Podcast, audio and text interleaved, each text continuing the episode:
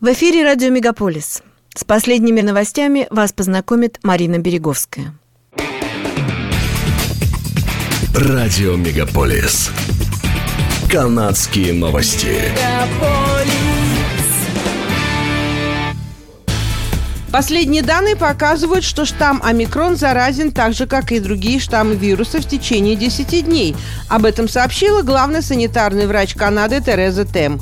Она отметила, что большое количество случаев заболеваний создает давление на рабочую силу и является причиной корректировки периода самоизоляции. В Канаде правила карантина и самоизоляции устанавливают провинции и территории, за исключением случаев, когда это касается международных поездок. Министерство здравоохранения Канады рекомендует самоизоляцию в течение 10 дней после появления симптомов и получения положительного результата теста, в зависимости от того, что произойдет раньше. 30 декабря Онтарио и Саскачеван объявили о сокращении самоизоляции до 5 дней. Новая Шотландия, остров Принца Эдуарда, Ньюфаундленд и Лабрадор, а также Юкон и Нунавуд сократили период изоляции с 10 дней до 7 для вакцинированных. Во всех остальных провинциях и северо-западных территориях период самоизоляции составляет 5 дней. В отличие от США, в Канаде это относится только к вакцинированным канадцам, а в северо-западных территориях – к ревакцинированным. Период карантина для невакцинированных составляет 10 дней. В среду 19 января Минздрав Онтарио сообщил о смерти от вирусной инфекции еще 60 пациентов, что является новым максимумом суточного роста смертности во время волны штамма омикрон и максимальным показателем, который провинция видела почти за год. Предыдущий рекорд фатальных 88 случаев был зарегистрирован 4 февраля 2021 года. В настоящее время в госпиталях провинции находится 4132 22 человека с диагнозом COVID-19. В отделениях интенсивной терапии помещены 589 пациентов с вирусной инфекцией, что является самым высоким показателем с мая. По данным Министерства здравоохранения, 53% госпитализированных именно по поводу COVID-19, а 47% оказались на больничной койке по другим причинам, но с тех пор у них был выявлен положительный результат теста на вирус. Среду 19 января в провинции подтверждены подтверждены 5744 новых инфекций. Но представитель отдела здравоохранения предупреждает, что число заболеваний намного выше по причине ограниченных возможностей тестирования. По словам министра здравоохранения Элиот, всплеск распространения варианта омикрон, как ожидается, достигнет пика к концу этого месяца.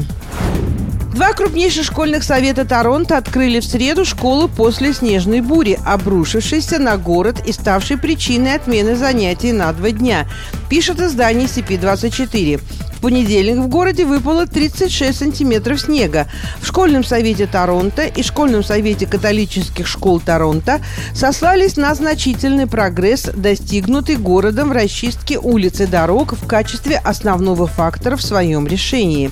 Школы были закрыты в течение первых двух недель этого года из-за роста заболеваемости штаммом омикрон.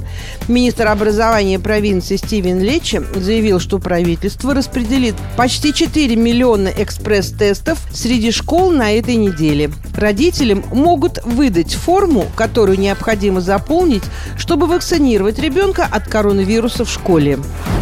В настоящее время нет доказательств того, что здоровые дети и подростки нуждаются в дополнительных дозах вакцины COVID-19, заявила во вторник главный научный сотрудник Всемирной организации здравоохранения Сумья Сваминатан. Выступая на брифинге, она сказала, что со временем наблюдается некоторое ослабление вакционного иммунитета против варианта коронавируса омикрон, но необходимо провести дополнительные исследования, чтобы определить, кому нужны повторные дозы.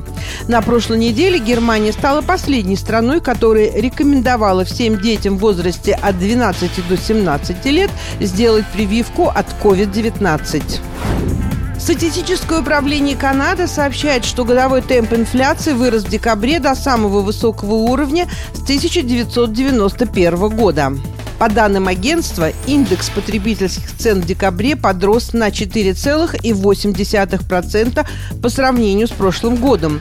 Ускорению темпов роста стоимости жизни в декабре способствовали более высокие по сравнению с прошлым годом цены на продукты, питание, легковые автомобили, бензин и жилье. В настоящее время доля каждого канадца в госдолге страны составляет более 26 тысяч долларов.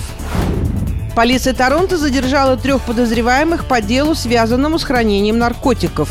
В результате расследования правоохранители изъяли наркотики и огнестрельное оружие, сообщает издание CP24. Расследование началось в октябре 2020 года, после того, как появились подозрения, что двое мужчин и одна женщина хранят большое количество наркотиков и огнестрельное оружие. Правоохранители обыскали дома и автомобили, принадлежащие двоим жителям района Большого Торонто, и обнаружили 80 килограммов кокаина, 2 килограмма фетанила, 5 килограммов метафетамина, 500 грамм героина и 93 тысячи долларов наличными. Две крупнейшие авиакомпании Канады отменяют тысячи рейсов из-за пандемии COVID-19, сообщает издание CP24. Вчера авиакомпания WestJet Airlines сообщила, что в феврале отменит 20% своих рейсов. В компании сообщили, что отмена рейсов связана с коронавирусными ограничениями и нехваткой персонала, вызванной распространением омикрона. Мы должны выступать за отмену обременительных правил поездок, которые сказываются на канадцах и продлевают восстановление сектора путешествий и туризма, заявил исполнительный директор авиакомпании Гарри Тейлор. В последние две недели авиакомпания Air Canada сообщила об отмене 15% рейсов в марте и 11% рейсов в феврале, то есть около 7 тысяч рейсов в целом. В середине декабря Министерство здравоохранения Канады рекомендовало канадцам отложить поездки за границу. Канадцы, возвращающиеся из-за границы, должны оставаться на карантине до получения отрицательного результата ПЦР-теста. За 72 часа перед посадкой в самолет нужно также предъявить отрицательный результат теста на коронавирус. Это были канадские новости на радио Мегаполис Торонто, которую для вас провела Марина Береговская. Не переключайтесь.